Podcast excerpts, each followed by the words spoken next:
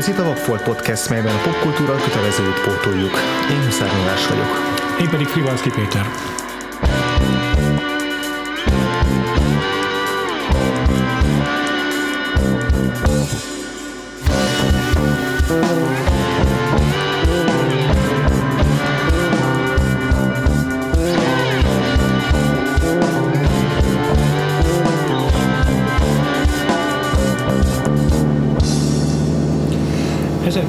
1989 nyarának egy tűzforró napján zajlik az élet Brooklyn kiszáradt utcáin.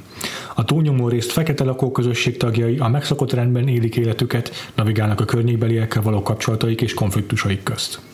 Fiatalok zsibonganak a fröcskölő tűz, tűzcsap körül, miközben a vibráló színektől tarkított utcasarkon zsörtölögnek a nyugdíjasok. A dolgozó felnőttek meg próbálják az elviselhetetlen hőség ellenére átvészelni a napot. Mindenki a túlélésre játszik. Ám ebben a tikkasztó időben a legártatlanabb incidens is hatalmasra fúvódik, és a látszatra jelentéktelen okok és okozatok, akciók és reakciók észrevétlenül addig-addig eszkalálódnak, míg az egész megbocsáthatatlan tragédiában nem torkolik, amelyben senki sem marad ártatlan, és senki sem marad sértetlen. Ez ugye Spike Lee-től a Do the Right Thing című film, amiről ma a mai adásunkban fogunk beszélni. Ha jól tudom, András, te már láttad ezt a filmet korábban. Láttam, igen, talán tavaly, azt hiszem, hogy tavaly néztem meg, vagy tavaly Technikailag már a Vakfolt Podcast létezése alatt, úgyhogy annyira nem számít ez kivételnek talán. Igen, valamikor nem olyan régen, de hát amúgy is volt már olyan adásunk, amit, Aha, amiben valamelyik már, már ismerte a filmet, úgyhogy igazából az a, a, a fő kitétel, hogy legalább egyikünknek legyen újdonság. Igen, én meg kifejezetten örülök annak, emiatt örülök igazából végtelenül a Vakfolt Podcastnek. Mármint a Do the Right Thing az egy ez egy ilyen nagybetűs, fontos film, ez olyan szar használni néha ezt a kifejezést, ja. amikor évente tíz film jön ki, amit az Oscar kijelöl nagy filmnek, és azokat fontosnak kell tekinteni. Igen, fő, ez... főleg azért, mert ennek a fontosságnak, ennek mm. mindig van egy ilyen orvosság mellékíze, hogy ez igen, fontos, igen. ez ilyen nehéz, ezt így le kell nyelni, mert kötelező, igen. mert illik. Igen, így van. De a Do the Right Thing az szerintem tényleg kibaszott fontos film, és az tényleg olyan, amit 25 évvel vagy 28 évvel a, a, a megszületése után is elképesztően fajsúlyos, és, és, és tényleg maradandó darab. És és nagyon nehéz volt neki esni, tehát nagyon nehéz ez a film. Tényleg hosszú-hosszú ideje váratott magára, hogy megnézzem, uh-huh. meg hogy megmásszam ezt a hegyet, és ha nincs, nincs ez a műsor, akkor ki tudja, meddig óráztam uh-huh. volna még a megtekintését félvén attól a tehertől, amit így rám ró ezzel a történettel Spike Lee. Uh-huh. És tehernek élted meg most a nézés közben is olyan Persze. szempontból, hogy azt a fajsúlyosságot? Mert nekem az volt a legnagyobb meglepetés, amikor megnéztem a, a, a Do Right Thing-et, hogy ez milyen hihetetlenül szórakoztató, és mennyire ez lendületes, és eleven, és vicces film. Mert hogy ugye uh-huh. tudtuk uh-huh. róla, hogy ez fai ellentétekről fog szólni, hogy tragédiába torkolik, uh-huh. ahogy te is mhm. említetted, ezeket, ezeket így lehetett róla előre tudni, de és, és főleg a, a Spike azon filmjei alapján, amiket, amiket lát, láttunk, pont mondjuk ugye az utolsó éjjel, az azért Aha. egy jóval kimértebb, jóval jóval nehezebben emészthető darab, az is egy, az is egy teljesen fogyasztható, uh-huh. de, de annak van egy ilyen kicsit inkább ilyen melankólikus, Igen. keserédes hangvétele. Van egy nyomasztó hangvétele folyamatosan. Így van. Míg így a van. Do the Right Thing a másfél órájában, az egy, első egy órában rendkívül friss, izgalmas, uh-huh. és tényleg, ahogy mondtad, rettentő humoros, szórakoztató darab. És a végén úgy jut be a tragédia, hogy persze utólag visszanézve teljesen, teljes mértékben elkerülhetetlennek tűnik, tehát olyan, mint egy görög tragédia, hogy hmm. már a film első jeleneteibe bele van kódolva, hogy, hogy, hogy ide fog vezetni mindaz, az esemény, ide fognak vezetni az események, de ennek ellenére egy csomó ideig ez pont, pont, pont olyan ez a film, mint hogyha sok ilyen kis életből elesett vicces életkép állna egymás mellett, meg szövődne egybe, és ugye ebből alkotja meg ezt a kis mikrokozmoszt itt a, a brooklyni Bed-Stuy városrész egy, egy utca sarkán. Igen, ez az és hogy... slice of life, life történet, ami igazából annyira összefüggéstelen, meg annyira következetlen, uh-huh. hogy így nem is tudod, mi fog történni a következő jelenetben, csak így sodródsz vele, Renget... számítasz arra, hogy ebből bármikere ki fog kerekedni. Igen, ha, ha nem lenne a végén a tragédia, akkor is el tudnám képzelni, hogy ez egy, ez egy szuper jó kis igen, film, igen, igen. akkor valószínűleg sokkal kevesebb, kevesebb nyomot hagyna azért az emberben, de, de akkor is elmondhatnánk rá egy csomó olyan dolgot, amit múlt héten a She's Got a Habit kapcsán, hogy, hogy, hogy mennyire, mennyire könnyed módon ragadja meg a, a témáit, hogy a, a fekete közösségnek nem egy ilyen ö, tradicionális témáit dolgozza fel, hanem, hanem tényleg csak a, a, a, ugyanolyan hétköznapi életüket mutatja meg ezeknek a szereplőknek, mint amit a nem fekete centrikus filmek közül rengeteg megteszi, de persze ez nem az a film, tehát hogy nem az a, nem az a film kerekedik belőle, és a, a, azzal, hogy a, hogy, a, hogy a végén hova fut ki a történet, azzal nem azt mondom, hogy az előtte levők új értelmet nyernek, mert hogy mert hogy ettől nem színeződik át az, amit addig tudtunk, a, vagy, vagy amit addig láttunk, de... De, de egy újranézésnél egyértelműen átértelmezed ezeket a jeleneteket. Igen. Ö, és egyébként megtekintve a legtöbb kritikát, meg videóbeszéd, meg akármit a filmről, nagyon ez látszik, hogy a, a film utolsó néhány jelenete annyira rányomja a bélyegét a filmre, hogy mindenki arról beszél, és annak a tükrében értelmezi a teljes mm. filmet. Mm. Egyébként ez tipikusan az a film, amit most megint ez egy ilyen nagyon fontos filmes izé duma, de ez az, amit szerintem tényleg érdemes megnézni a nézőknek, mielőtt belevágnak a podcastbe. Igen, még eddig nem is beszéltünk ugye tényekről most, mm-hmm. vagy, vagy konkrétumokról, amiről most majd bele fogunk szerintem csapni. Mm-hmm. Igen, szóval ezt, ezt szerettem volna beletenni ezt a kis kitéltet, mert általában Jó. nem szoktunk ezzel foglalkozni, mert igazából szerintem élvezhetőek a podcastok mm-hmm. a film megtekintése nélkül, és amúgy se az a lényeg, hogy, hogy, hogy örökézményű tanulságokat vonjunk le a filmekről, és, és, és, és a szentenciát referenciákat kijelentsük róluk, viszont ebben az egyesetben ezt, ezt szeretném, hogyha ezt, ezt a kitéletet megtennénk. És mit szólsz ahhoz, hogyha úgy rugaszkodnám neki a, a filmnek, hogy nagyjából igyekezzünk a, a cselekményt követve, Aha. foglalkozni vele, és tekintsünk el egyelőre az utolsó, tehát a finálétól. Persze, az, az külön, uh-huh. nem tudom, szekciót érdemel, Aha, vagy és külön nem mindent annak a tekintetében próbáljunk megértelmezni, Jó. hanem csak nézzük meg a Rendben, rendben, benne vagyok. Igazából kezdhetjük rögtön a nyitó jelenetnél. Kezdjük, igen. A, a főcím alatti jelenetnél, mert az már rengeteg mindent elárul a film egészéről. Hmm. Uh, ugye be, volt egy olyan adásunk a, a Postcards from the Edge, amire, aminél külön kitekintőt szenteltünk annak, hogy a, a vége főcím alatti plusz jelenetek azok, azok mennyire jó pofák tudnak tudnak lenni. Hát itt ugye gyakorlatilag a, a nyitó jelenet az még a történet megkezdése előtt ö, kerül a vászonra, meg a képernyőre a, a főcím alatt, és úgy külön is válik a történettől, meg igazából egy a film egyik szereplője, akit majd később megismerünk, mm-hmm. Tina, akit Rosie Perez játszik, mm-hmm. ő táncol a Fight the Power, a Public Enemy-nek a Fight the Power uh, című számára, Igen. és miközben a tök színes és jópofa fonttal uh-huh, megcsinált uh-huh. feliratok szép lassan megjelennek, a közben jó hosszú jelenetben,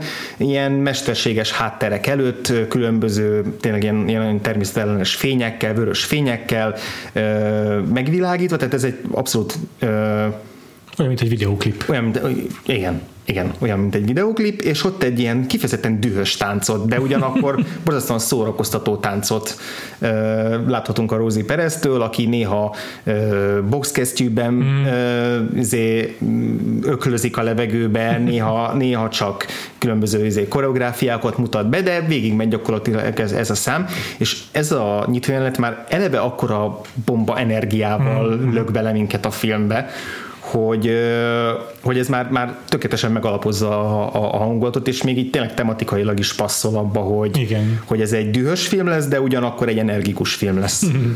és hát ugye a, ebben nagyon sokat segít maga a dal, tehát a, uh, na a Find the Power is, amit Spike Lee ehhez a filmhez iratott lényegében a Public Enemy-vel. Aha.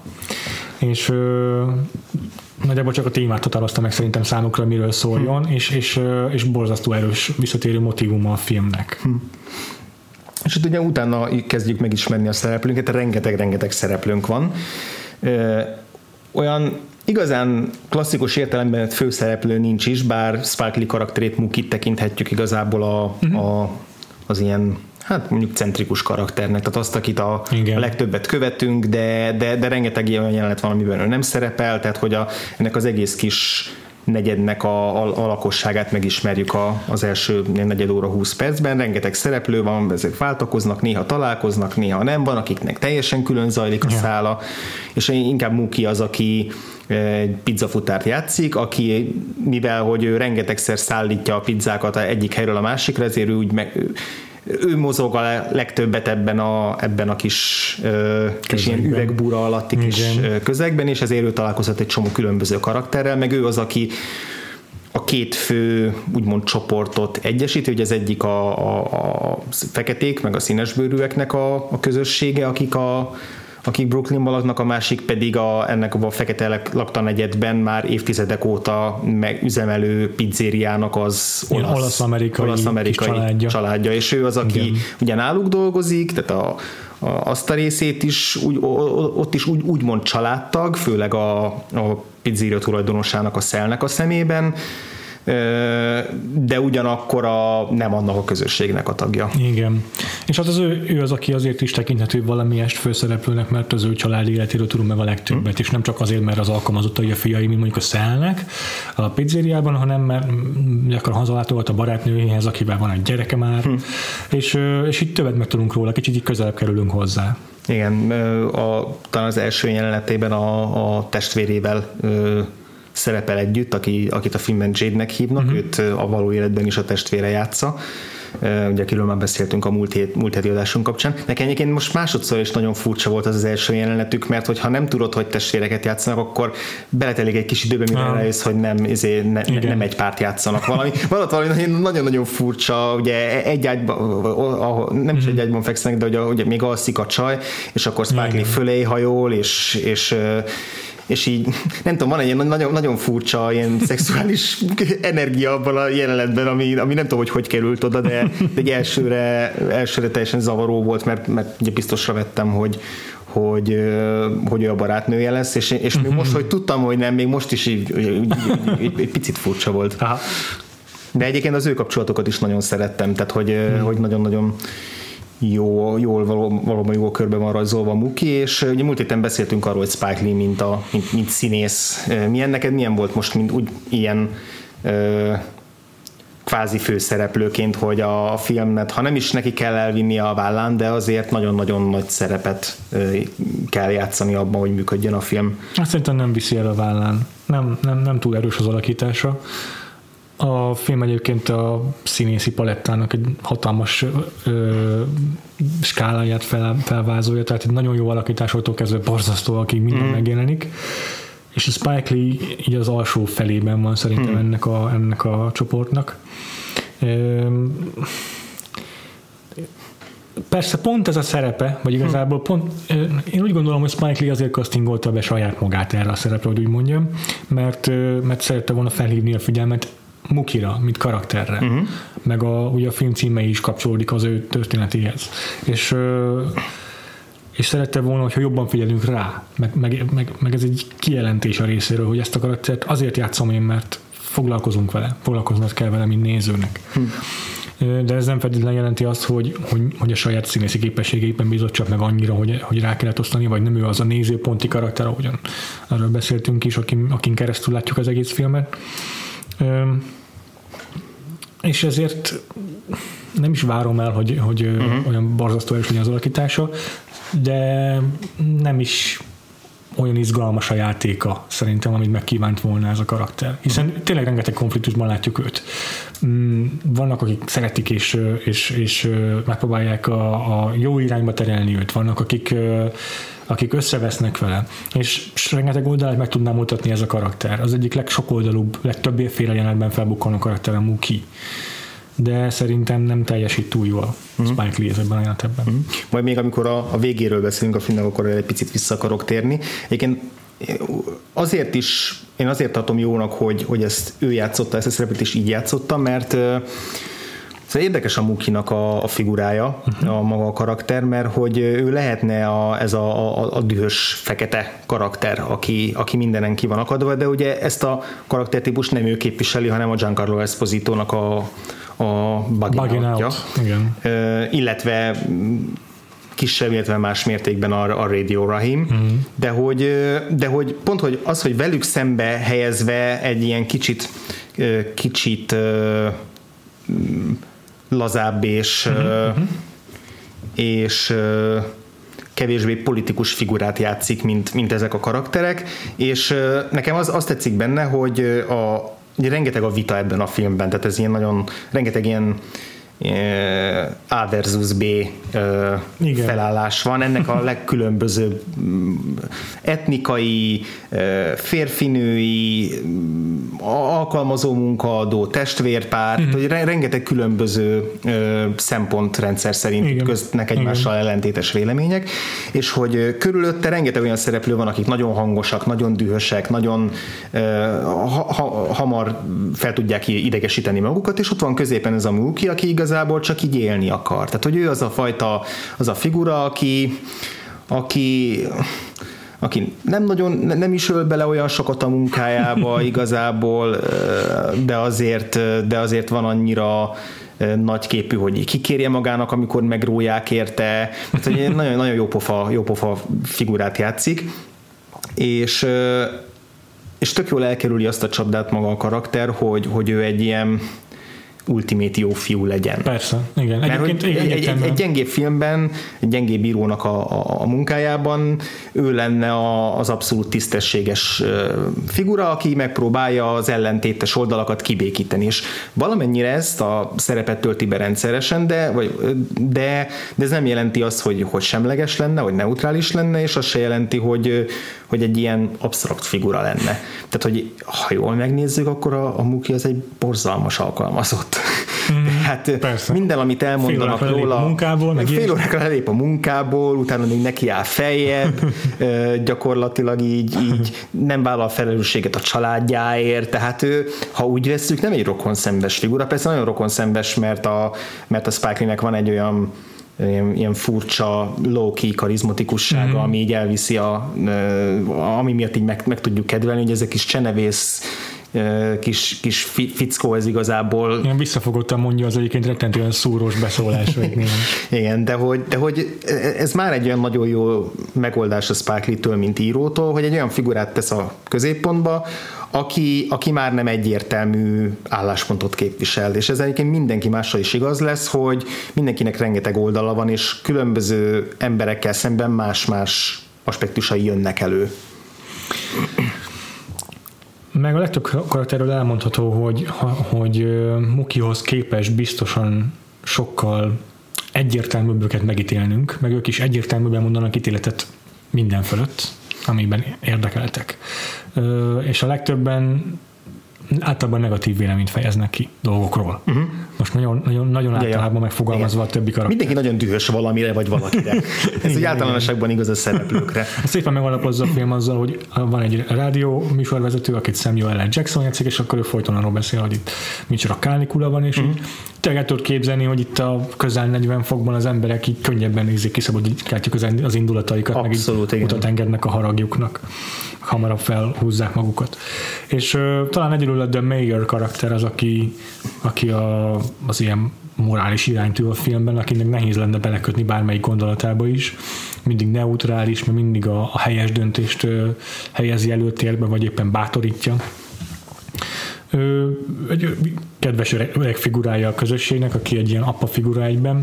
De közben meg egy ilyen lecsúszott alkesz. És még ebben hajléktalan, hajléktalan, mert ahogy kinéz, igen, tehát azért nem, nem túl ápolt. És ezért ott, ott van mondjuk pont a, a, a Mother Sister, aki a másik ilyen nem tudom, görög kórusa a filmnek, vagy nem tudom, hogy lehet nevezni, aki konkrétan kinnül az ablakban és onnan kommentálja az eseményeket, és ő például az a film elején ki nem állhatja mm. a, a, a, a, a helyi polgármester figuráját. Mm. Tehát, hogy mindig minden szereplőnek megvan az ellenpólusa így ebben a Igen. filmben.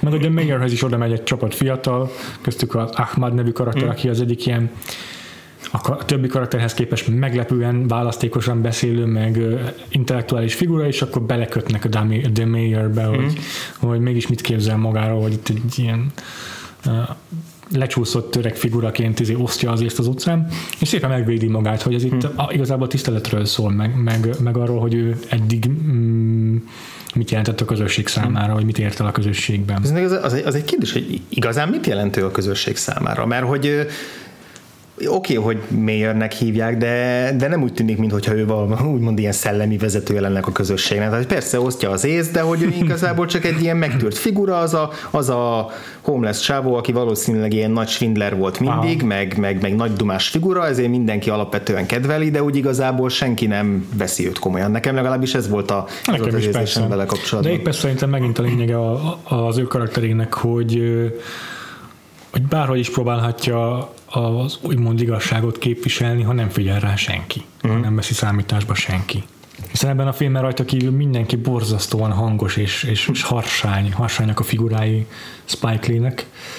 Um, van egy csomó ilyen tömegjelenet, meg csapatjelenet, ahol, ahol nem tudom, utca gyerekek feszülnek egymásnak a rendőrökkel, meg, meg nem Beszólnak a helyi ízé, fehér hipster bringásnak. Ja, igen. Na az jelenet, az pont, pont tök érdekes, van egy, van egy YouTube, YouTube-os videó eszé, nem tudom, azt megnézted de a csatorna neve az, hogy Film Drunk Love, és én nem tudom, fogta a, a Do the Right Thing-et, és nem tudom, három-négy jelenetet így kielemzett belőle.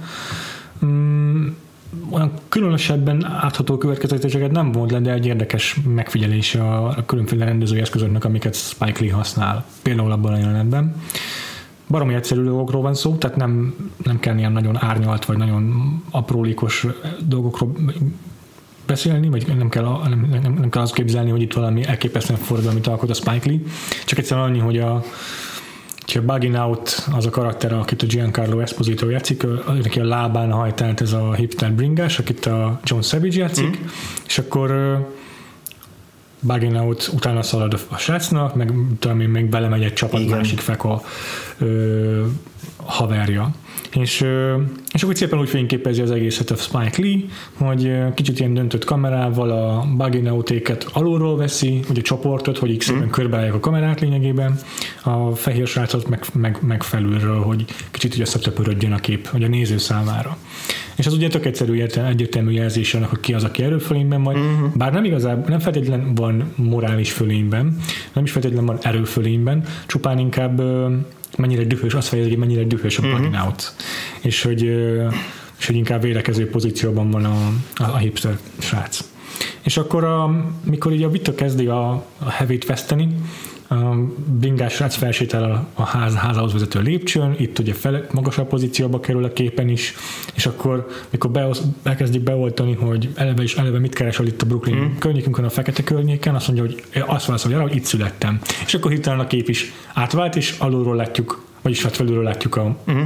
Bagin autékat. Uh-huh. Szóval így hirtelen elveszítik ezt a vitát.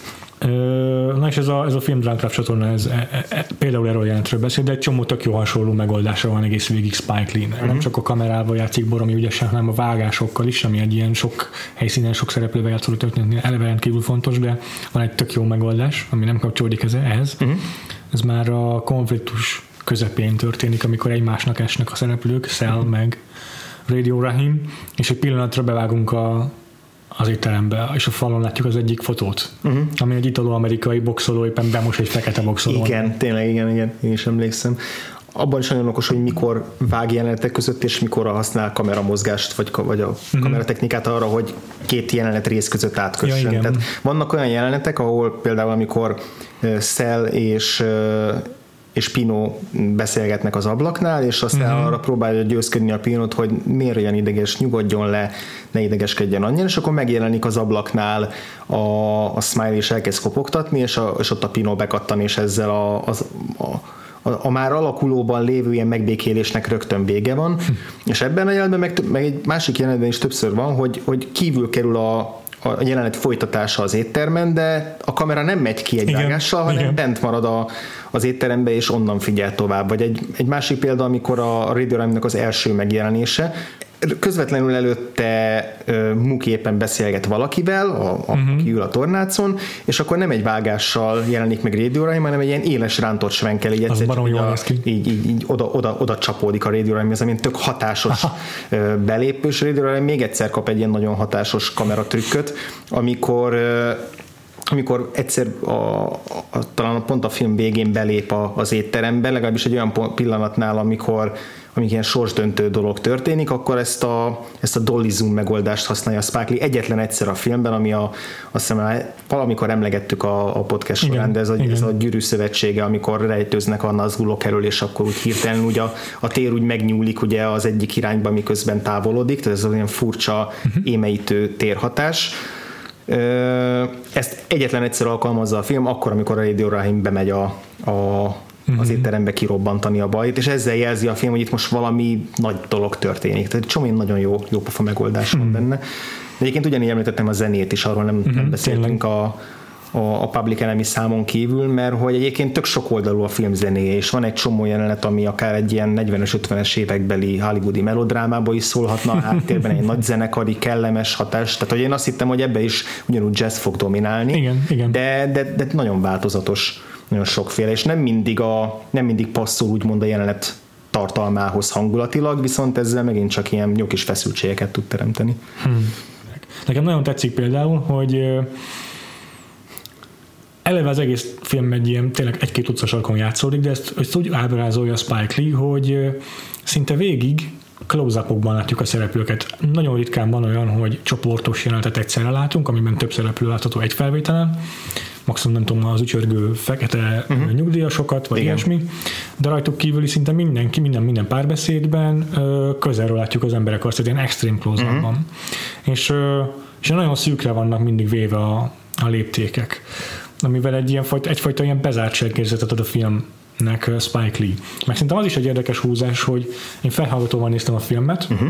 és nagyon furcsáltam egész végig, hogy én zavaróan rossznak tűnt a hangkeverés, mert nem tudtam néha megállapítani semmilyen hangnak az irányát. Uh-huh. Rengetegszer, van, rengetegszer van a filmben, hogy, hogy a képen kívülről hallatszik valami, nem tudom, a Radio Rakimnek a magnója, mikor a Puerto Rico-ikkal ilyen magnó offot tartanak, és az egyik egy megpróbálja hangosabban játszani igen, a igen. másik számot, és így versengenek, és van mit tudom, hogy valaki oda kiabál valaki másnak a képen kívülről, meg ilyesmi, és így nehéz belőni a hang forrását, mert nem, nem úgy van keverve.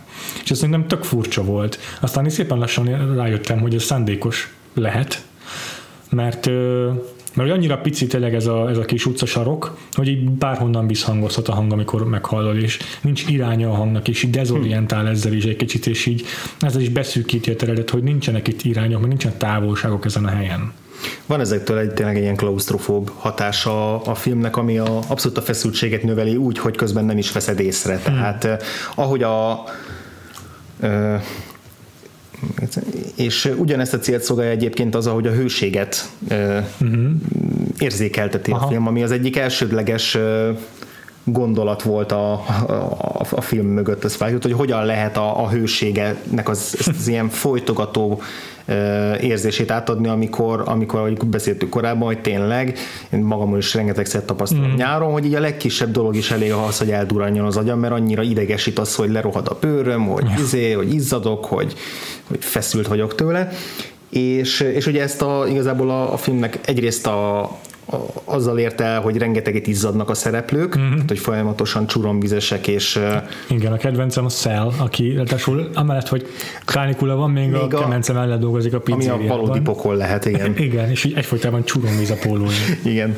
A másik eszköz pedig ugye a színhasználata volt a, uh-huh. a filmnek, Igen. amire egyébként a, a, a filmnek a Blu-ray változata, aminek egyéb, azt hiszem, hogy talán az, azt lehet így a, a nem legális forrásokból is azt lehet leginkább megszerezni. Uh-huh. Ott még rá is tettek egy lapáttal, mert ott rányomtak a filmre egy ilyen utólagos, ilyen narancssárgás, sárgás színkorrekciót, amit oh. az emberek bőrszíne meg minden megváltozott, amit oh. pont azért tettek rá, mert hogy ez még pluszban növeli annak a hatását, hogy, hogy itt minden, mint hogyha a, a, a, izzana, izzana a naptól, de a, a filmnek az eredeti megmásítatlan verziójában még, még ennél kevésbé mossa így össze a színeket, de azért ennek ellenére is tapasztalni ebben a filmben rettenetesen vibránsak tényleg a színek. Mm.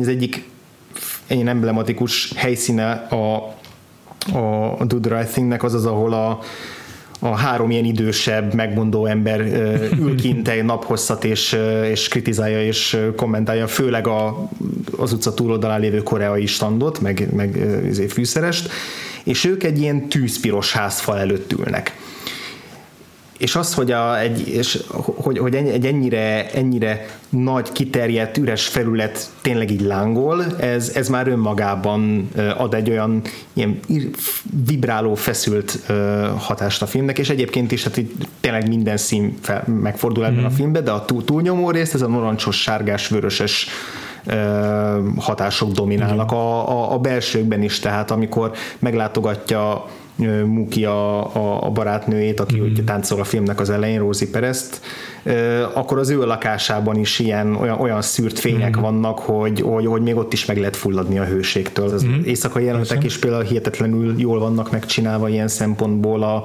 amikor először sötétedik be, és akkor pont a, a a polgármester beszélget, mm-hmm. azt hiszem a Mother sister igen. talán, igen, és igen. egy hátulról, ugye a, egy szemből mutatja a kamera, és a háta mögött pedig az ilyen valószínűtlenül egybe festett kékék, tényleg olyan, mint egy festmény mm, mögötte, és közben, és közben az arca pedig abszolút fényes, mint hogyha ilyen teljesen nem normális szögből esne rá valamilyen lámpafény. Aha.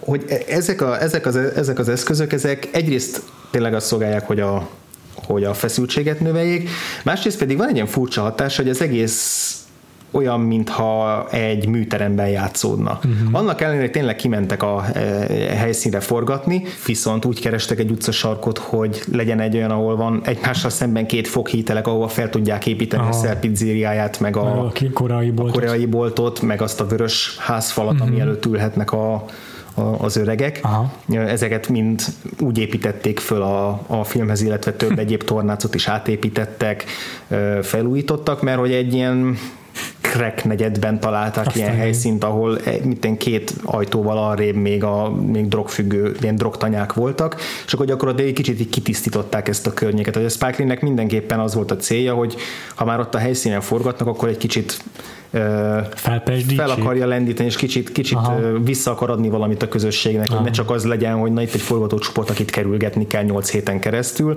és akkor mint rendezett nekik ilyen blockpartit, meg, meg bevonta őket. Annak ellenére teljesen mesterséges hatást kelt, olyan, mint hogyha, mint hogyha egy színdarabot látnánk, ahol a, a díszlettervező kifejezetten ilyen rikító tarka díszleteket tervezett, ami hasonlít ugyan a valósághoz, de egy kicsit annál, annál harsányabb, annál így jobban kipattan a, a vászonról. És ez, ez okozza azt is, hogy a hangeffektusok is olyanok, mintha nem a kamera elől szólnának, hanem így a, hm. a, a, a, a hangszóróból a, a színpad mögött. Igen. Így mindent körbevesz igazából ez a hang. Igen, és ennek elidegenítőnek kéne lennie, de valamiért pont, hogy kiemeli a filmnek a, az abszolút nyers, valós és, és hiteles konfliktusait és üzeneteit és, és a, hmm.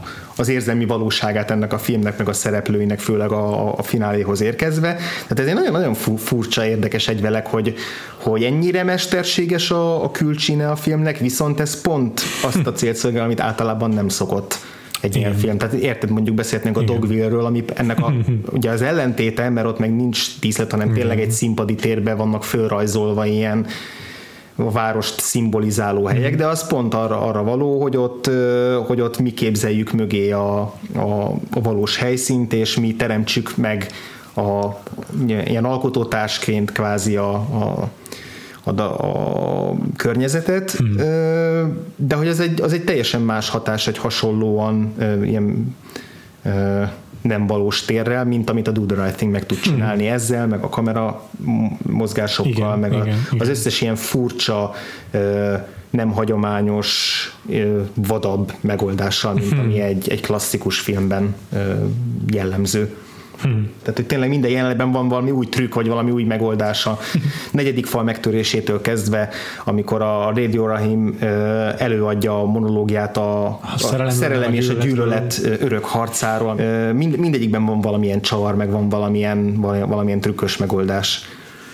Ami kell is a filmnek, mert azért tényleg az első egy kétharmadában lényegében csak embereket látunk egymással beszélni.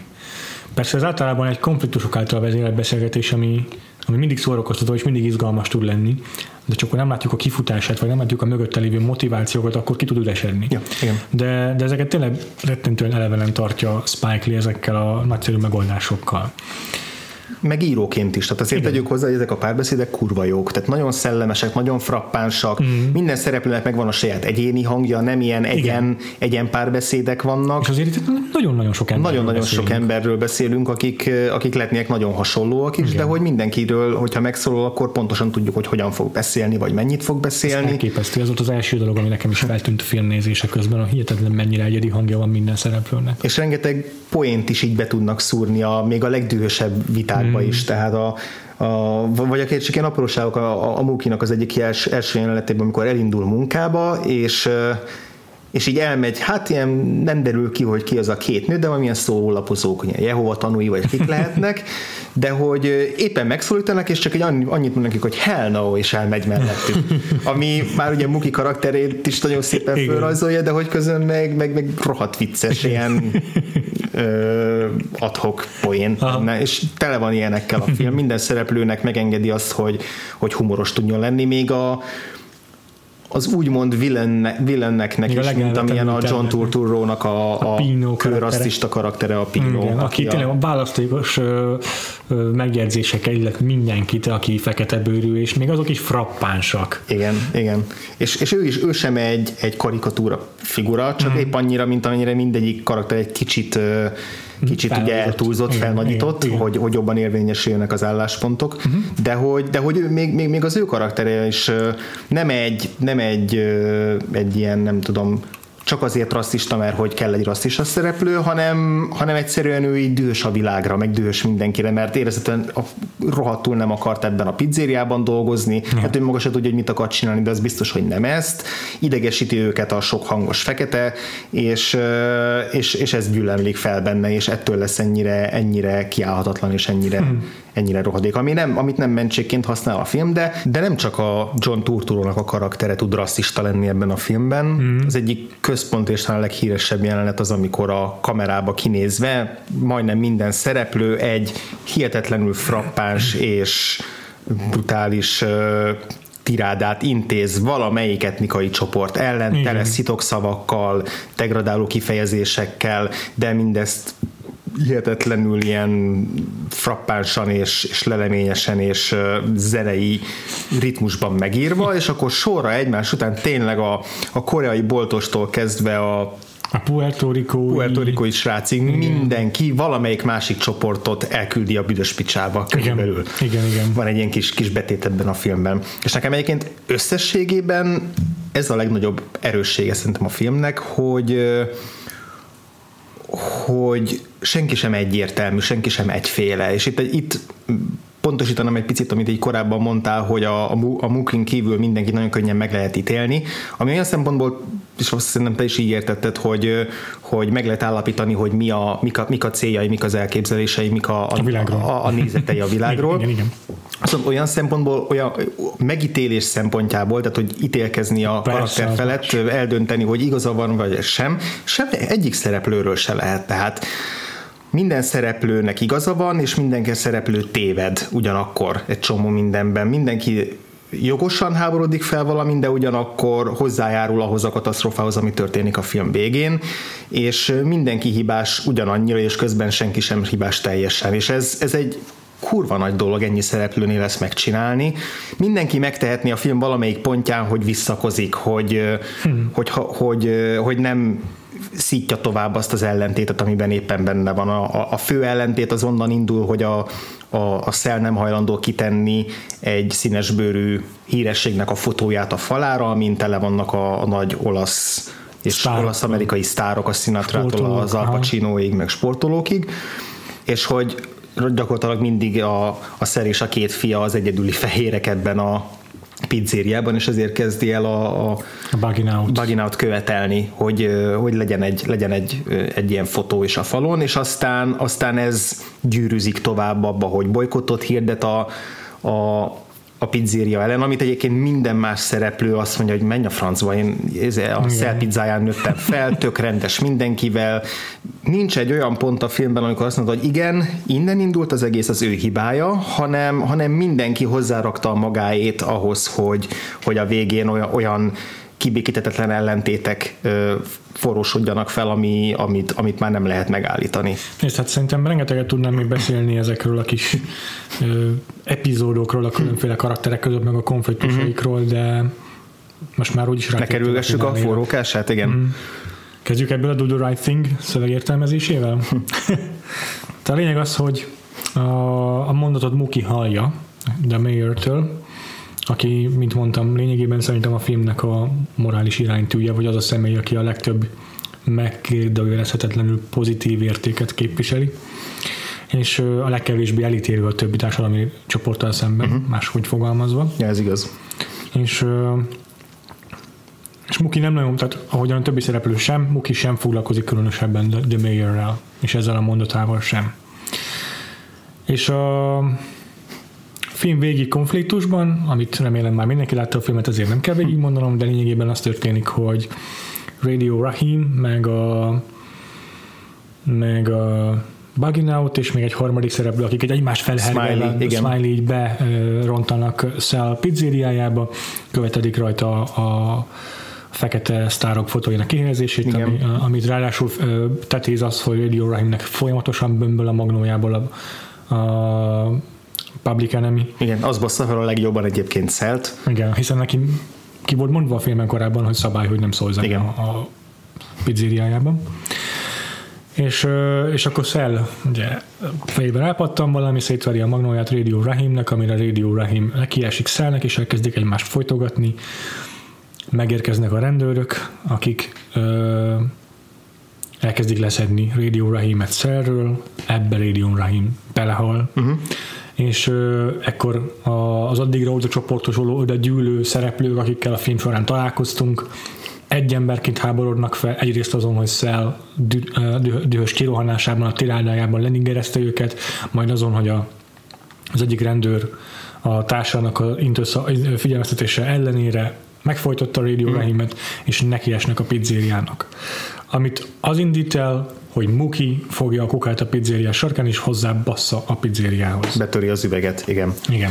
És még az adásban korábban ugye beszéltünk arról, hogy a Spike Lee színészként milyen, igen. és hogy nekem a, ebben az utolsó nagy jelenetben volt nagyon-nagyon meggyőző az alakítása, mielőtt eldobná a, a szemetes mm-hmm. kukát, mert hogy akkor szerintem nagyon-nagyon erősen tudja, tudta közvetíteni azt a végletes fáradtságot, elcsigázottságot, és azt a pillanatot, amikor valakiben így elfordul egy kapcsoló, és, és hirtelen az összes ilyen a helyzetnek az árnyaltsága, a megosztott uh, szimpátiája az, hogy, az, hogy a szeléket is, a szert is kedveli, az, hogy próbáljon lavírozni, meg hogy esetleg ki is vonja magát ebből, ez minden eltűnik, mert történt egy olyan borzasztóan erős érzelmi dolog, a barátjának az elvesztése, ami hirtelen itt számára teljesen letisztázta azt a helyzetet, és letisztázta azt, hogy szerintem mit kell tenni tennie, és az, ahogy oda sétál a szemet a kukához felemelésbe dobja, az a, az a teljes rezignáltság és szinte ilyen érzelemmentesség minden, minden el, eltűnik a szeméből, azt szerintem nagyon-nagyon-nagyon jól, jól, mm. jól teszi bele abba mm. És ez egy tök fontos dolog, hogy ott színészként hogy viselkedik. Az nagyon igaz. Az egyértelmű, hogy a film ezért kapta ezt a címet. Spike Lee azt mondta ezzel kapcsolatban, hogy mindig meg szokták tőle kérdezni, hogy, hogy Muki helyesen cselekedette ő szerinte. Viszont mindig csak fehér emberek kérdezik meg tőle ezt. Igen és ő főleg azonban így utólag úgymond fölháborodva, vagy, vagy azt, azt kéri ki, nem azt, hogy hogy, hogy az emberek vitatkozzanak arról, hogy, hogy jogosan cselekedette vagy sem, hanem hogy szerinte ez, a, a kérdés felvetés az sokszor ö, azt implikálja, hogy a, a Shell pizzériának, tehát egy ingatlannak a tönkretétele az, az egyenrangú, vagy akár súlyosabb bűn, mint egy ember megölése, csak azért, mert az, az ember fekete. Tehát, hogy ő ezt érezte sok kritikában, ami megjelent, ami például uh-huh. kihagyta a Radio Rahim halálát, de sokat rugózott azon, hogy összetörték a, a pizzériát, ami valóban valóban elég pocsék megközelítés. Igen. De pont azért nehéz megítélni azt, hogy kinek van igaza, meg kinek nincs, amit az előbb mondtam, hogy mindenkinek igaza van, és közben senkinek sincs teljesen igaza. Így van. És nem tudod azt mondani, hogy ha ott nem törte volna be az üveget a kukával, akkor, akkor nem történt volna a katasztrófa, mert a katasztrófa addigra már rég megtörtént. Pontosan. De azt sem mondhatod, hogy, hogy, hogy feljogosítva tette meg ezt, és rombolta le a szel életének a, a 30 éves mementóját, azt meg azt a, azt a családi vállalkozást, amit tényleg évtizedek óta mindenki más szeretett, de hogy igazából a film azt mutatja meg, hogy, hogy van egy olyan légkör, meg egy olyan környezet, ahol, ahol egy idő után megtörténhet egy ilyen bűncselekmény egy, egy, egy fekete emberrel szemben, ami után egyszerűen az indulatoknak át kell törniük. Tehát, hogy nem történhet más akkor onnantól kezdve, mint hogy ezek az emberek a, a dühüknek, a frusztrációiknak valahogy hangot, hangot fognak adni. A rendőrt okolhatjuk még igazából, de rajta keresztül is inkább azt, a, azt az eljárást, ami a,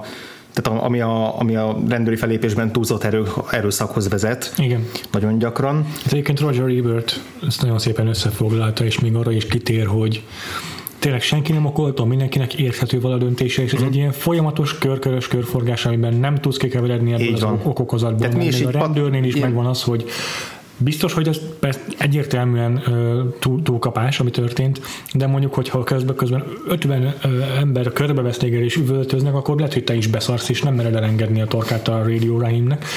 És szóval igen, egyértelműen bűn, amit elkövetett, de ennek is van egyfajta oka. És aztán annak is van egyfajta oka, ami vele történik. Uh-huh. És igen, és ez tényleg így körkörösen egymásból Igen. következik. Igen, és azért a végére az a része, tehát így bizonyos dolgok letisztulnak, meg bizonyos dolgok szerintem egyértelműek. Az, hogy miután megölik a amit utána gyakorlatilag így elviszik, bedobják egy rendőrautó hátuljába és elporzanak, és valószínűleg nem is kerül elő utána, az, az egész biztosan elítélendő dolog. Igen, és nem kell mentséget keresni senki. Ar- arra sincsen mentsége szelnek, hogy elkezdni gerezni. Öm, arra sincs mentsége Radio Rahimnek, hogy a torkának esik. Így van, igen. Arra sincs mentsége Mukinak, hogy beveri végül az üvegablakot. Igen. Szóval ezek tényleg olyan bűnök, amiket mindenki elkövet, és mindenkinek értjük a, a döntését. És igazából ezért kibaszott fontos ez a film. Igen. Mert mert empatizál ezekkel a szereplőkkel. Még azt mondom talán a rendőrrel is. Azért, mert van olyan rendőr, aki próbálja őt figyelmeztetni, hogy ne csinálja. És egy, volt egy korábbi, ugye ezek a rendőrök nem itt bukkannak fel először, van Igen. több korábbi jelenetük. Az egyik az csak a lassított felvételben elgurulnak a, a, a három öreg előtt, akik fenyegetően farkas szemet néznek, és akkor, és akkor annyit mondanak, mint what a waste tehát hogy nem, nem különösebben rokon szemves a, a, a két rendőr karakter, de egy korábbi jelenetben, amikor a, az egyik tűzcsapot felnyitják, hogy valami, ezért, valamivel próbálják enyhíteni a, a, a helyi lakosok ezt a forróságot, és ott az egyik ilyen ultraparaszt bunkó, egyetemen negatív fehér sofőr, aki épp a sportkocsiával arra jár, velük van egy visszáj, és a, akkor kiérkeznek a rendőrök, amikor ö, lerocsolják ezt a szuperkocsit a, a vízzel. És ott egészen És ott egész teljesen, teljesen korrekten viselkednek, gyakorlatilag így lerázzák a fickót, hogy még minél gyorsabban tűnjön el innen, mielőtt nem lesz baja, és gyakorlatilag nem veszik komolyan az ő ö, ilyen börtönbe velük kirohanásait. Igen. Azért van, van abban az eljárásban is egyfajta ilyen lekezelés, lekezelés meg bunkóság, amit úgy Igen. megszoktál, vagy úgy elképzel sokszor a rendőröket, de de tényleg korrektek, viszonylag korrektek. De hogy ott van az egész mögött ez a fajta ilyen társadalmi közeg, meg az a, az a politika, meg az a, az a közérzet, ami, ami a filmnek a, az ötletét is csiholta, meg kiinduló pontját is adta, erre hivatkoznak is többször a filmben, Howard Beach beli Aha. bűnesetre, még az ottani áldozatnak a, a Michael Griffithnek a neve is elhangzik. Ez ugye e, elég egyértelmű ihletője a filmnek, mert hogy egy hmm. egy fehérek lakta negyedben egy pizzéria előtt kezdtek el üldözni, üldözőbe venni három színesbőrű fiatal csak azért, mert hogy úgy érezték az ottaniak, hogy, hogy, hogy ők ne, ne nincs keresni valójuk a, a saját negyedükön, és akkor az egyiküket így, mint egy autó elé üldözték, és ott elütötte az autó, mm. és meghalt, mm. és ugye ez volt az egyik ilyen, egyik ilyen fő, mm.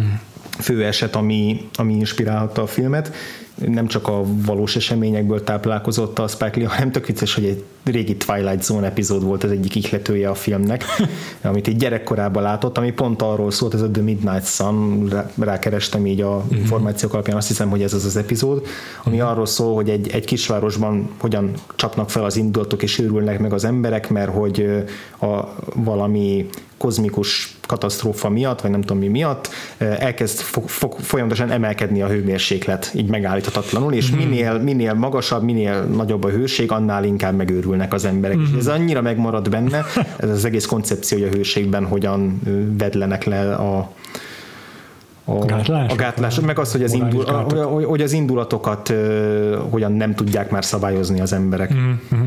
És hogy ugye pár évvel később van a, a Rodney King uh-huh. megülése kapcsán kirobbanó lázongások. Tehát, hogy itt azért 80-as évek vége, 90-es évek elejében ez egy nagyon-nagyon tényleg ilyen puskaporos hordó, ami ez egy szikra kell. Tehát, hogy van ez a közeg, amit a film egyértelműen elítél, és nem nem, nem mutat be ilyen nagy monológokba, meg, meg nincsenek benne politikusok, meg nincsenek benne olyan szereplők, akik igen. keresztül ezt bemutatja, de hogy végig teljesen egyértelműennek veszi, hogy van egy ilyen háttér, uh-huh. és hogy ez a háttér Persze. felelős, anélkül, hogy bármelyik szereplőnek a felelősségét elvenné, de hogy igazán ez a háttér az oka annak, hogy idáig fajulhatnak a, a dolgok a, a, az egyszerű ellentétektől.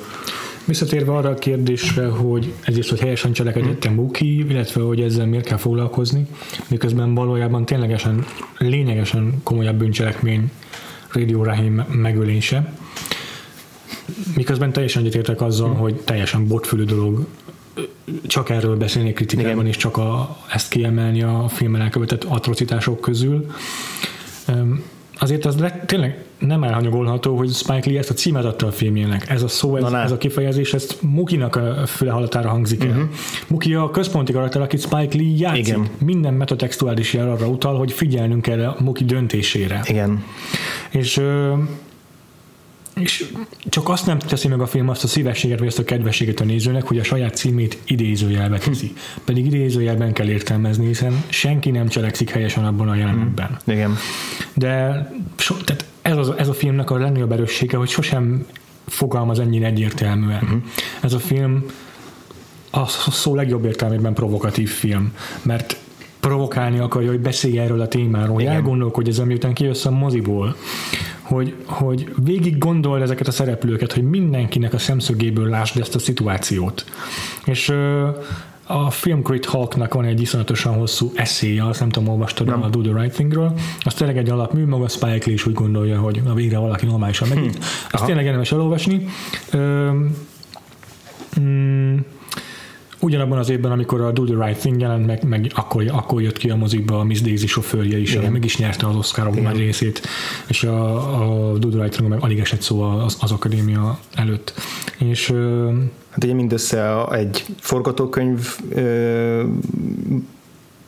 jelölést és a Danny Aiello mm-hmm. kapott. Ez, ez a két jelölés kapott, és ez egyik ilyen nagy szégyen volt úgymond a, a, az Oscarnak a történetében, hogy, hogy ráadásul hogy pont egy olyan film nyert abban az évben, ami, ami arról szólt, hogy a Morgan Freeman az ilyen, az ilyen Tamás bátyás bólogató sofőrként mennyire ilyen hamis képet fest a hasonló problémákról. Igen.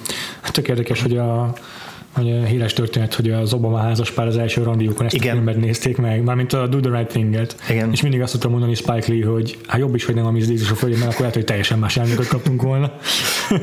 Igen. szóval minden esetre visszatérve erre a kérdésre, ja.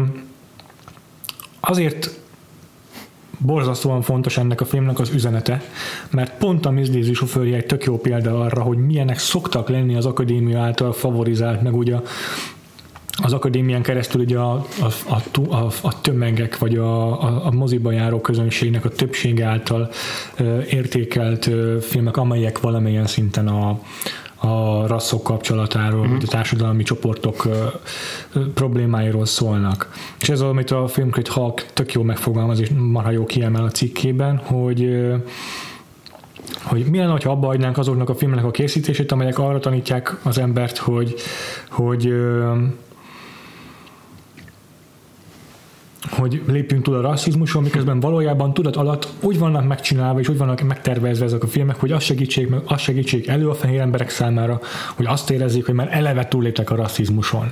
És ilyen ez a, persze nem láttam, de ilyenek tűnik idén ez a Hidden Figures is, meg egy csomó ilyen történelmi kontextusba helyezett film, amelyek amelyekben azt látjuk, hogy ezek az ellentétek elsimolnak a film végére, valamilyen megoldás születik bennük, és ezzel így kicsit jobban érezzük magunkat, mint nézők. Amiről a Do the Right Thing szól, az pedig az, hogy felkavarja bennünket ezeket a szintén halkot idézem, felkavarja bennünket ezeket az, ezeket az erős érzelmeket, és, és arra kényszerít, hogy reflektáljunk a történetre. Valamennyire bennünket is bűnbe sodor azáltal, hogy, hogy közel enged ezekhez a szereplőkhöz. Bevon bennünket ebbe a problémába mi is feldühödünk, és mi is át tudjuk érezni egyes szereplőknek az érzéseit. Vagy ugye akkor mi is próbálunk mentségeket keresni szereplőknek. Igen. Persze ez a filmnek bizonyos értelemben egyfajta hibájának is felfogható, vagy legalábbis mindenképpen nehezebben értelmezhetővé teszi, mint ezek az általános, a gyakori boszkáros filmek, meg a gyakori ilyen témával foglalkozó filmek, hogy pont azért, mert nem foglal egyértelműen állást, amit tényleg csak a moziból kijövet átgondolva fogsz tudni helyre rakni magadban, mivel nem foglal egyértelműen állást, könnyű abba a hibába esni, hogy az előítéleteid mm, el, elő, hagyod magad elragadtatni az előítéleteid hmm. által, és mondjuk csak az egyik szereplővel azonosulsz, vagy csak a szereplők egy csoportjával azonosulsz. Tehát ez meg nem a, nem a filmnek a hibája. Tehát, hogy ez a, nem a filmnek a hibája. Igen nem a filmnek a hibája, csak lehetővé teszi ezt. Amit mondom, az a másik vége, másik véglete, hogy, hogy egyértelmű kijelentéseket tesz ebben a témában, az viszont általában szírupos és Persze. nyálas tud csak lenni. Nyilván minden, minden filmnek lesznek ö, rossz nézői, akik, a, akik rossz ö, tanulságot vonnak le belőle, vagy, vagy, vagy egy oldalú tanulságot. Igen. De a film az pont azt a, azt a lehetőséget adja meg, hogy mindenki ö, mindenki maga vonja le a következtetéseket abból, ami, ami történik, és, és ez Spike Lee olyannyira ragaszkodott, hogy a, a paramount már eredetileg le, le, letárgyaltak mindent, hogy, hogy náluk fogja megcsinálni ezt a filmét, akik nagyon lelkesedtek érte, viszont azt mondták, hogy ők szeretnék, hogyha a végén jobban összebékíteni a mukit és a szelt, hogy legyen egy ilyen, egy, egy, egy olyan végkicsengése, hogy ők igazából félreteszik az ellentéteiket, és ők igazából azért, uh-huh. azért egy, egy ilyen pozitív hangnemben válnak el egymástól, és ő pedig ezt nem volt hajlandó megtenni, és akkor ezért került át aztán a, a, Universalhoz, akik meg, akik meg ugyanúgy tartottak ettől a filmtől, nagyon-nagyon tetszett nekik a forgatókönyv, azt mondták, hogy nagyon, nincsenek olyan filmek igazából, amik tényleg ennyire merészen provokatívan beszélnek ezekről a politikai témákról, de hogy tökre tartottak attól, hogy ez milyen hatást fog kiváltani. Gyakorlatilag 89-ben rengeteg producer, meg, meg néző, meg meg ilyen, tudom én, stúdió fejes attól félt, hogy, hogy, hogy konkrétan ilyen ilyen lázadás fog kitörni ennek a filmnek a hatására, Igen. hogy majd a fekete nézők megnézik ezt a filmet, és olyan dühösek lesznek, hogy lerombolják a mozitermet, kirohannak, és ott szétszedik az egész. Tehát amire Spike Lee azt mondta, hogy ne nézzük már ostobának a, a fekete embereket, ők is tudják, hogy mi a film és mi a valóság. De hogy ebből is látszik, hogy ez mennyire, mennyire ö, felbolygatta a kedélyeket már ennek a filmnek az ötlete egyáltalán, hogy, hogy, ö, hogy erről ennyire állásfoglalás nélkül mutassanak be egy ennyire komplikált dolgot, és, mm. és ennyire ne hagyjanak mm. egyértelmű válaszokat a nézőknek, és egy ennyire dühös film legyen, amiben, mm. amiben a végén valóban ott, ott, ott lerombolnak és felgyújtanak egy, egy éttermet, és, a, és az utolsó jelenetben egyébként van egy pici ha nem is megbékélés, de van, visszatér az, aki, a, abban is az a kis humor, hogy elválik a két szereplő egymástól, mielőtt dühösen, vagy miután dühösen ö, dobálóztak a pénzekkel. Erről egyébként beszéljünk már egy kicsit, mert mm-hmm. neked mi volt, tehát neked mi a véleményed arról a jelenetről, mit, mit olvastál ki abból a jelenetből? Ö, egész biztosan nem az, hogy a, hogy a Muki majd mit én, egy hét múlva már boldogan újra ott fog dolgozni Szelnél. Az is nagyon, nekem az eleve nagyon furcsa, hogy még visszamegy Szelhez. Miért érezted furcsának? Hát mert szemtanúja volt Szel annak, hogy ő dobta be az, a boltjának az ablakát. És én nem tudom, hogy mertem volna. Amint Muki karakterét ismerve el tudom fogadni, el tudom képzelni róla, hogy, hogy hogy úgymond ezek után még oda kullog, de nem úgy kullog oda a pénzért, hanem követelőzi mm. a fizetését. De azért mégiscsak furcsa, nem? Nem tudom, ez bennem nem, nem merült föl valahogy. Hát én úgy vettem, hogy addigra már úgy tisztázódott, hogyha a self feljelentést akart volna tenni ellene, vagy bárki más ellen a, a, uh-huh. a jelenlévők közül, kivéve azokat, hogy az a pár embert, pár dühös embert elrángatnak aztán a, a, a rendőrök, amikor a tűzoltókat uh-huh. is elkezdik mindennel dobálni. Uh-huh De én, én, én úgy értelmeztem, hogy a, hogy a Cell nem akar innentől ilyen bosszú hadjáratot folytatni, és így viszont az, hogy a, a Mukinak ugye mindig is a pénz az ilyen fontos dolog volt, hogy már a igen, film, igen, persze, a, a, az, az egész film alatt újra meg újra mondta, hogy ő, ő meg akarja kapni hamarabb a pénzét, mint a, tehát még, még zárás előtt el akarja kérni. És ugye tudjuk azt, hogy a, hogy, hogy köztük azért egy elég szoros kapcsolat van, tehát szerintem itt a múlt azért közre játszott abban, hogy vissza, vissza tudott oda menni, és nekem kifejezetten tetszik az a jelenet abban, hogy ugyanolyan konfrontatív, uh-huh. ami nem kendőzi el azt, hogy mi mentek keresztül, uh-huh. és hogy, hogy a szel mennyire dühös, és mennyire fáj neki az, ami, az amit tett, tett a boltjával Muki. Mukinak ugyanazt, ugyanakkor ez már nem tudja érdekelni, mert hogy, mert hogy neki most már nem ez, a, nem ez az elsődleges szempontja. De ugye a párbeszédüknek a végére még mégis egy ilyen furcsa pontra, ahol, ahol a Muki megkérdezi a szeltől, hogy jól van-e, amikor így leroskad a, a, a járdaszegére a, a hőségtől, akkor egy kicsit elkezdnek beszélgetni megint a melegről, hogy ez mhm. még rosszabb lesz-e aznap, vagy nem, és akkor az a, a, a Mukinak az utolsó mondata, hogy szel, hogyha ha nem probléma, akkor, akkor nekem most el kell mennem és beszélni, a, meg kell látogatnom a fiamat. És ez a if it's alright with you, ami lehet, hogy csak egy ilyen udvariassági formula, vagy, vagy valami passzív-agresszív kijelentés, de, de mégis valahogy nekem azt sugalja ez a jelenet is, meg az utolsó jelenet is, ahogy elbúcsúzunk, a, ahogy a kamera ugye a daruval így felfelé emelkedik, és akkor halljuk a, a narrátornak, a Samuel Jacksonnak a, az utolsó ilyen köszönő üzenetét gyakorlatilag, el, elköszönő üzenetét.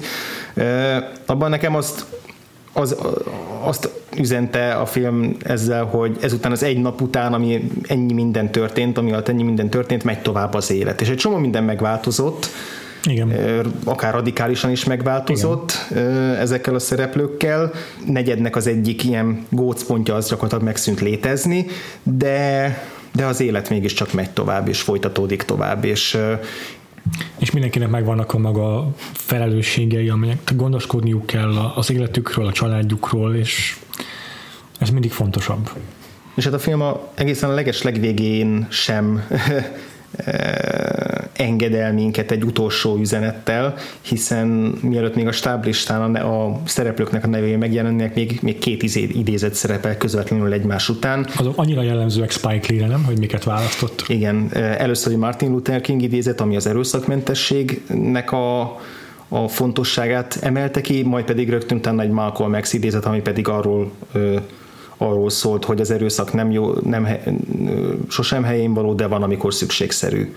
És ez a kettő megint ott van egymás mellett, és majd kíváncsi vagyok a Malcolm X film kapcsán, de mm. érzésem szerint a, Spike Lee inkább a Malcolm X féle nézettelhez áll közelebb, de, de ennek a filmnek nagyon fontos a, az, hogy még az utolsó pillanatban is megjelenik ez a eldönthetetlen kettőség, hogy Igen. itt van egymásnak két szüges ellentéte, úgy, ahogy ez a két történelmi személy is ugyanazokért a célokért mennyire különböző mm. nézeteket vallott, és, és mindenki vonja le magának a tanulságot, hogy akkor, hogy akkor mi a jogos és mi nem jogos.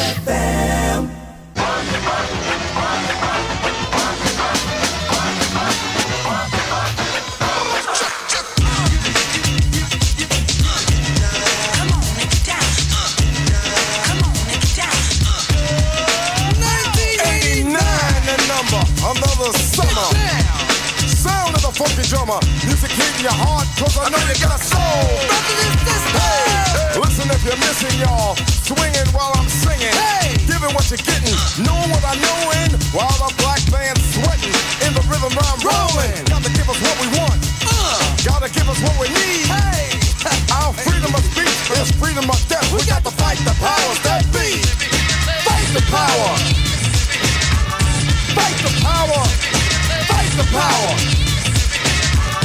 Fight the power. Fight the power. Fight the power. Fight the power. We got to fight the powers that be. As the rhythm's designed to bounce with calcium that the rhyme designed to fill your mind now that you realize the Na jó, ebben a mostra adásban még azért szeretnénk időt szentelni a kitekintő rovatunknak is.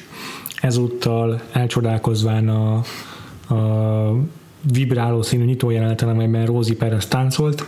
Szeretnénk három olyan filmes nyitójelenetet felsorolni, három-három olyan filmes uh-huh. nyitójelenetet felsorolni, amelyek hasonlóképpen megmaradtak az emlékezetünkben.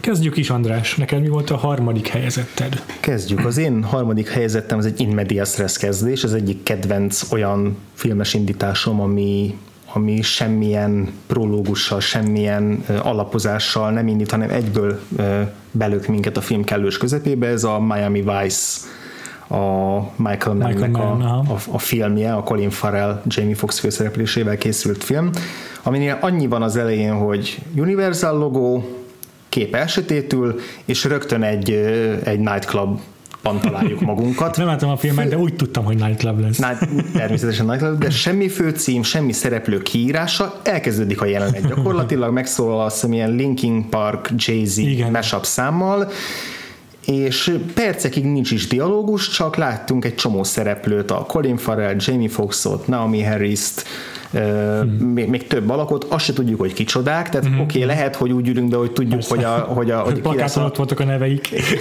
hogy, hogy lesz, meg, meg esetleg ismerjük a Miami Vice sorozatot, Aha. és akkor tudjuk, hogy lesz a, a, a Sony, meg a, a Crockett, meg a Tubbs, megismerjük a nagy színészeket, de egy csomó más szereplőt nem ismerünk, és nem tudjuk, hogy mit kerestek a nightclubban, hogy, hogy mi történik, és és gyakorlatilag ilyen minden expozíció nélkül egy, ennek a, a bűnöldöző csapatnak egy akciója zajlik le, hmm. a, ahol van egy informátor, egy beépített ember, van egy bűnöző, akit le akarnak kapcsolni, akik e, ilyen emberkereskedelmi ügyletekbe bonyolódnak, ez mind ebben a jelenetben a izé, táncolók kellős közepén zajlik le, egyszer csak mutatnak egy karaktert, aki egy háztetőn összecsukja a kis megfigyelő kameráját és lemegy, tehát egy semmi, semmi információt nem ad át, hanem Aha. így bevág minket a kellős közepébe, mintha mint hogyha úgy rángattak volna be egy, eligazítás, egy, egy, egy akciónak a figyelésére, hogy nem vettünk részt az eligazításon. És ez tök, tök bátor, meg, meg szokatlan, meg, meg izgalmas megoldás, amit aztán a Michael Mennek sikerült elbasznia azzal, hogy ő képes arra, hogy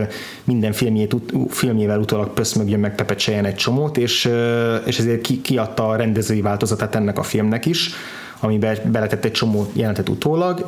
Sok jelenet került be így a filmbe, amik nagyon jót tesznek neki, mert egy-egy mellékszereplőt szebben kibontanak, jobban megérted egy, egyik karakternek a motivációját, tehát sok előnye van annak a változatnak, viszont egy kurva nagy hátránya, hogy berakott egy expozíciós jelenetet mm. a, a nightclub indítás elé, ahol gyakorlatilag felvázolják, hogy mi fog történni, megismerjük a szereplőket, az, az informátort, a, megtudjuk, hogy mi a célja a szereplőknek, és ez így teljesen kilapítja az egész nyitányt, hm. úgyhogy, úgyhogy ilyen szempontból mindenképpen az, az, az eredeti mozis verzió a, a tökéletes, mert hogy mert ritka az, amikor tényleg ennyire fő főcím minden nélkül egyszer csak elkezdődik a jelenet, és akkor ö, nem, nem hagy teret ahol, hogy belerázódj, hanem, hanem bele kell tenned magad. Úgyhogy ezért választottam ezt nyitó jelenetnek. Nagyszerű.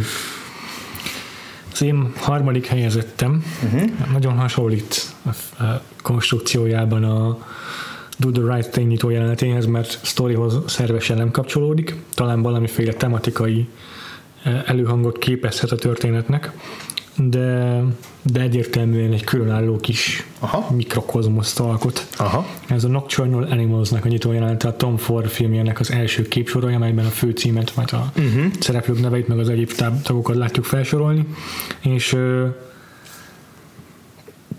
mesztelen, túlsúlyos nők táncolnak benne. Uh-huh gyönyörűen megvilágítva, lassított felvételben, elképesztően esztétikus tisztetek előtt. Csillagos, sávos kalapban meg, nem tudom, zászlóval. igen, igen, igen, igen. Az egész baromi jól néz ki, és olyan meghökkentő. És, és indokolatlan. Teljesen. teljesen.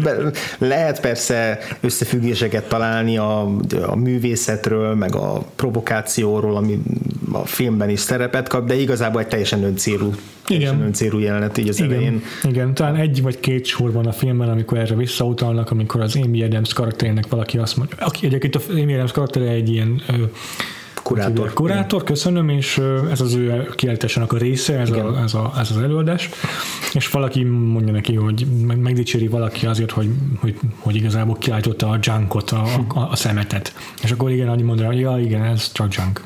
Tehát, hogy van egy, van egy ilyen reflexió erre, de ezen kívül nem foglalkoznak a jelenettel a filmben egyáltalán. A Tom Ford maga meg nagyjából azt mondta róla, hogy az, az tetszett neki meg ebben az ötletben, hogy ezek a nők szó szerint mind megszabadultak minden egyes olyan dologtól, amit a kultúránk azt mondja, hogy hogyan kéne viselkedniük, hogyan milyennek kéne lenniük, és egyszerűen csak boldogok is örömteliek. És az jó nézni. Igen.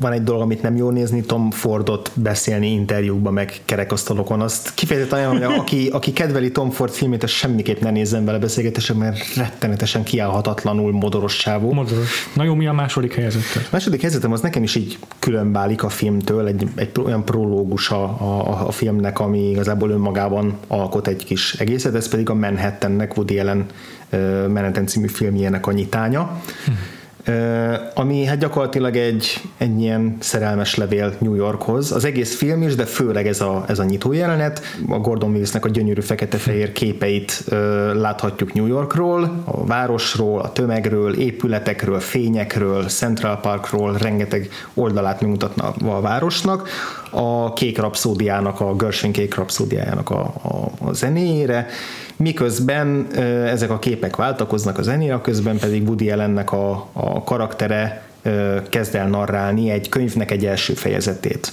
amit New Yorkhoz intéz, és a jelenet alatt kb. négyszer kezdi újra, mert sosem elég jó. Elkezdi mondani, hogy New York az, az a álmok városa, a leggyönyörűbb, akkor ilyen metaforában mondjuk, nem, nem, ez túl geil. New York, ami a, a modern társadalom züllésének és métejének tökéletes ezért, szimbóluma, eh, ahol, ahol minden, mindent a mocsok és a szennyura, nem, nem, nem, ez, ez túl provokatív. És sokszor újra kezdem, aminek ugye az a hatása, az az eredménye, hogy New Yorknak annyi oldala van, hogy nem lehet egy jól hangzó bekezdésbe, bekezdésbe összefoglalni, hanem, hanem, hanem csak mindegyik egyszerre igaz New Yorkra, és, és közben tényleg a, a zenére egy ilyen fenséges nyitányjal hmm. indít a film. Szerintem egyébként ez az első három-négy perc, ez még jobb is, mint a film hátralévő része, bár szeretem, nem, nem ez a kedvenc Woody, Woody Allen filmem, de, de ez a kedvenc Woody Allen jelenetem talán, amit a filmográfiában valaha megcsinált, úgyhogy ezért mindenképpen ott kellett lennie. Ez is és, és hát azért valószínűleg az is belejátszik, hogy ezt a filmet a repülőn láttam először New Yorkba, útközben New York felé, úgyhogy azért ez egy eléggé erős ilyen személyes, személyes plusza ahhoz, hogy még, még jobban át tudtam élni a, annak a hatását. És ilyen közös kivetített tévén volt, vagy a kis laptopon nézted a filmen? A, ne, a szemben lévő ülés miniatűr tévé. Aha, Tehát, aha, hogy aha. még nem is, a, nem is az ideális filmnézési körülmény, de még így is hatni tudott. De milyen ízléses ez a repülőtársaság. Nagyon, igen. Klisés választás, de örültem neki, hogy, hogy ott van a választékban. Nos, én a második helyezettemmel nagyon hasonlót választottam, mint te abban az értelemben, hogy a, hogy a bevezetőnek az elfuseráltságára hívja fel a figyelmet de ez egy sokkal direktebb komédia, ugyanis a gyaloggalop első jelenetét választottam. Nagyon jó, igen. Itt is a, itt is a szövegben, tehát a, a szöveges főcímmel játszanak. Egyébként én először TK-ban, TK-ból vettem ki a filmet, és abban a változatban, ezt később nem tartom meg máshol, de abban a változatban úgy indult a film, hogy egy ilyen kis külön jelenetet tettek az elejére. Aha. Amit azt hiszem egyébként így nem a film részeként forgalmaznak, csak külön. Mindegy, én biztos, hogy a film előtt láttam, és ez egy ilyen TV-shop-szerű uh-huh. felvétel, amiben két fickó ilyen salesmenek, arról beszélnek, hogy ha ketté vágsz egy kókuszt, és az összecsapkodod őket, akkor az ellódobogás hangot igen, ad. Igen. És, és az elkezdődik a film a főcímmel, amelyet elkezdenek feliratozni, de a feliratban csupa hülyeség van és eleve iszonyat hosszú az egész, meg baromságok vannak a feliratban, és akkor kiírják, hogy bocsánat, elrontottuk a feliratot, kirúgták a, felirat, a felirat készítőjét, kezdjük előről. Elkezdődik az egész előről. Meg megint, megint hülyeség vannak a feliratban, ezért kiírják, hogy elnézést, kirúgtuk a feliratot, kirúgó embereket, és elkezdjük előről. És akkor végül azt történik, hogy kiírják, hogy jó, elkészítettünk egy teljesen új, sokkal izgalmasabb főcímet, mint eddig. És akkor elkezd ilyen sárgában, pirosban, meg kékben villódzó, ilyen nem tudom, furcsa poppos szám szólni alta, és akkor ezzel van, ezzel van még a főcímnek. És talán kezdődik el a film, amiben a kókusszal dobogó lovon közlekednek a, a minimál költségvetésben a lovagok. Vicces, hogy ebből a a kis intróra emlékszem, a telesopos részre, azután a következő az nekem abszolút Aha. kiesett. Jó, hallgassuk az első helyet. Hát az ilyen első helyezettem az egy tényleg klasszikus, hogyha nyitó jelenetekről van szó. Persze szeret az ember ilyenkor olyasmit választani, mivel majd meghökkenti a hallgatókat, meg, meg ami merész, meg ezért, de nem, hát muszáj volt, a, volt egyszer egy nyugat nyitó jelenet választanom első első helyezetnek, mert hogy az filmkészítői töké, és, és egy tényleg egy remek műnek a, a még remekebb nyitánya szerintem. Még talán az is tudja, hogy mi ez a jelenet, aki sose látta a filmet. Ugye három cowboy várja Charles Bronzont leszállni egy vonatról, hogy, hogy a főnökük parancsára lelőjék, és egy hajszál pontosan, iszonyatosan jól ö, adagolt feszültséggel, ö, lassan, kimérten egy nyikorgó szélkeréknek a, a, a soundtrackjére várakozik itt a kietlen pusztában ez a három kurva jó figura, mm. kurva jó arc. Igen. Mindegyiküknek van valami egyéni jellegzetesség, az egyik az ujjait ropogtatja, a másik egy legyet próbál elhajkurászni a száj, a, annélkül, hogy felemelni a kezét, a harmadiknak víz csöpög a kalapjára és aztán ebbe, a, ebbe az ilyen feszült csendéletbe érkezik meg a Charles Bronson főszereplője, hogy aztán azzal a, a híres párbajjal, amikor, amikor azt mondják a cowboyok, hogy hogy egy lóval kevesebben jöttünk, és erre azt választod, hogy nem kettő, kettővel több a kelleténél. hogy lehet ilyen tökéletes egy filmnek a nyitó jelenete, hogy a hangszerkezet, hangvágástól kezdve a, a felvételek, az annyira élesek azok a vibráló színek, amiben ez a kietlen tájat veszi fel Sergio Leone.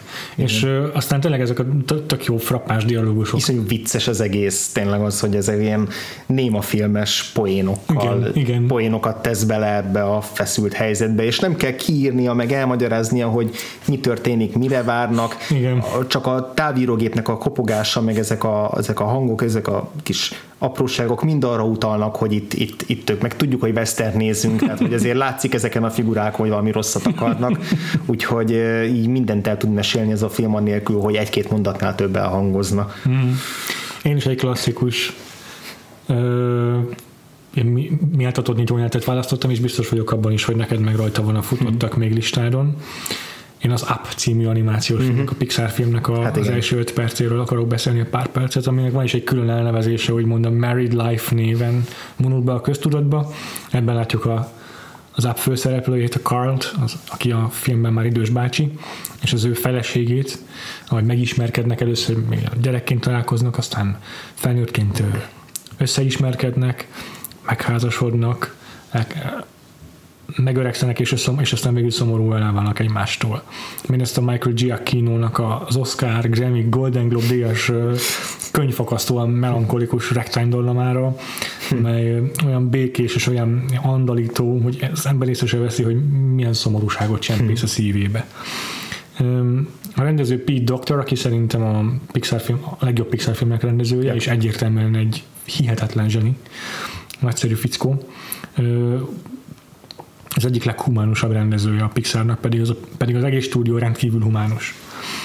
Mm, a, az egész jelenet sorra az ilyen néma animációs filmes zenés, zenei aláfestéses animációkat idézi a, nem tudom, így a klasszikus Disney-t, a Steamboat Willie-vel, nem tudom, csak azok mind ilyen vidám kis komikus valamik voltak gegekkel, ez meg egy sokkal több szívvel és mélységgel rendelkező kis történetecske, kis, kis novella. Az első ilyen szívfacsaró pillanat ebben a képsorban, amikor, amikor gyereket várnak, és aztán a következő napban a kamera csak egy svenkelét, és már ott vagyunk a kórházban, ahol az orvos közli velük a szomorú hírt. Az egészben szavak nélkül azt látjuk, hogy elígy összeroskad, és a férje, a Carl átkarolja, és pontosan tudjuk, hogy mi történik. Ö, aztán látjuk őket egymás mellett megöregedni és, békes, bék, és békében, meg, meg boldogságban élni, annak ellenére, hogy nem lett egy gyerekük, és közben így látszik, hogy vágyakoznak Dél-Amerikába, de soha nem tudnak eljutni oda, és itt szépen lassan mindent megtudunk róluk, az egész életüket látjuk a szemünk előtt. Aztán, aztán, aztán látjuk, hogy megbetegszik el, és így ekkor már minden erejével a szívünket facsarja a film, pedig né- néhány perce ismertük csak megállít. De ebből is látszik, hogy ez, ez tényleg nem működne másként, csak az animáció eszközeivel. Mert ezeket a szereplőket élő szereplős filmet hm. csak úgy tudták volna megoldani, maszkírozva meg. Maszkírozva meg, hogyha újra castingolják, nem tudom, az első egy percben egy kisgyerek játsza őket, aztán uh-huh. egy kamasz, aztán egy felnőtt, aztán egy idős, és mindig kizökkenteni a nézőt az, hogy egy másik arcot uh-huh. lát, vagy hogy nem annyira realisztikus az a váltás. Még itt az animációban tökéletesen látod, és azonnal megismered Ellit, akkor is, hogyha már őszül a haja és konyba fogja, azonnal tudod, a, a, a, hogy hogy apránként ülnek ki a ráncok az arcára, hogy idősödik. Az egész sokkal természetesebb, és, és, a, és hozzájuk nősz, a, ahogyan megöregszenek egymás mellett. És egy borzasztóan megkapó prológusa annak a filmnek, amely egy megkeseredett kiábrándult Carlról szól, ami nem működne, az a történet nem működne, hogyha ez a kis prológus nem készült volna el hozzá. Ez egy hibája van ennek a, ennek a nem, nem is 5 perces, 10 mm, perces, mm, kevesebb, mint 5 kevesebb, mint 5 perces jelenetnek, olyan magasra teszi a lécet, hogy utána maga a film azt nem tudja megugrani, sőt, jóval, jóval mm, lejjebb végzi. Igen, Így összességében igen. ez ilyen talán Pixar középmezőnybe tartozik ez a film, az egészét tekintve, de annyit jelenet az, az tényleg pazar. Egyébként megkapta annak idején a legjobb animációs filmnek járó Oscar-t, megjelölték a legjobb Oscarra is, amit egyébként előtte Igen. azt hiszem legutoljára a Szépség és Szörnyeteggel, tehát az érdemeltek ki legutoljára, hogy előtték a legjobb filmnek járó Oscarra, és ö, valószínű, hogy emiatt a, az első négy és fél perc miatt kapta meg egyébként Giacchino is a díjait, meg a film is a legjobb animációsnak járó díjat. Um, ennek egyébként szerintem nem olyan rossz, de tényleg tény, hogy, hogy ez nagyon-nagyon magasra tette a lécet, ez a pár perc. Hm, igen. Nagyszerű. Ja. Szerintem biztos vagyok benne, hogy ti is százával tudnátok felsorolni a jobbnál jobb nyitójeleneteket. Ha esetleg van kevetek, oszthatok meg velünk a vakfoltpodcast.hu a kommentekben. Facebook.com per vakfoltpodcast. Oda is jöhetnek az észrevételeitek. iTunes ahol hagyható nekünk szöveges értékelést is, amire nagyon, örül, amire nagyon fogunk örülni. Már azt hiszem 8-nál tartunk. Olyan? Szép. Letterboxd. Per Vakfolt címke, ahol gyűjtjük a minden héten az egy bepótolt filmjeinket. Twitter, ahol mind a Freevo néven érhettek el, f r e v o Gains, aláhúzás, G-A-I-N-S, főcímzenénk az Artúr zenekar szerzeménye és jövő héten lezárjuk a Spike Lee trilógiánkat, tehát lenne még egy raklapnyi film, amit megnézhetnénk tőle. de, de azért a legközül is kiemeltük a legfajsúlyosabbat a Do the Right Thing után. Így van. Ez pedig a Malcolm X. Úgyhogy ezzel folytatjuk jövő héten, sziasztok! Sziasztok!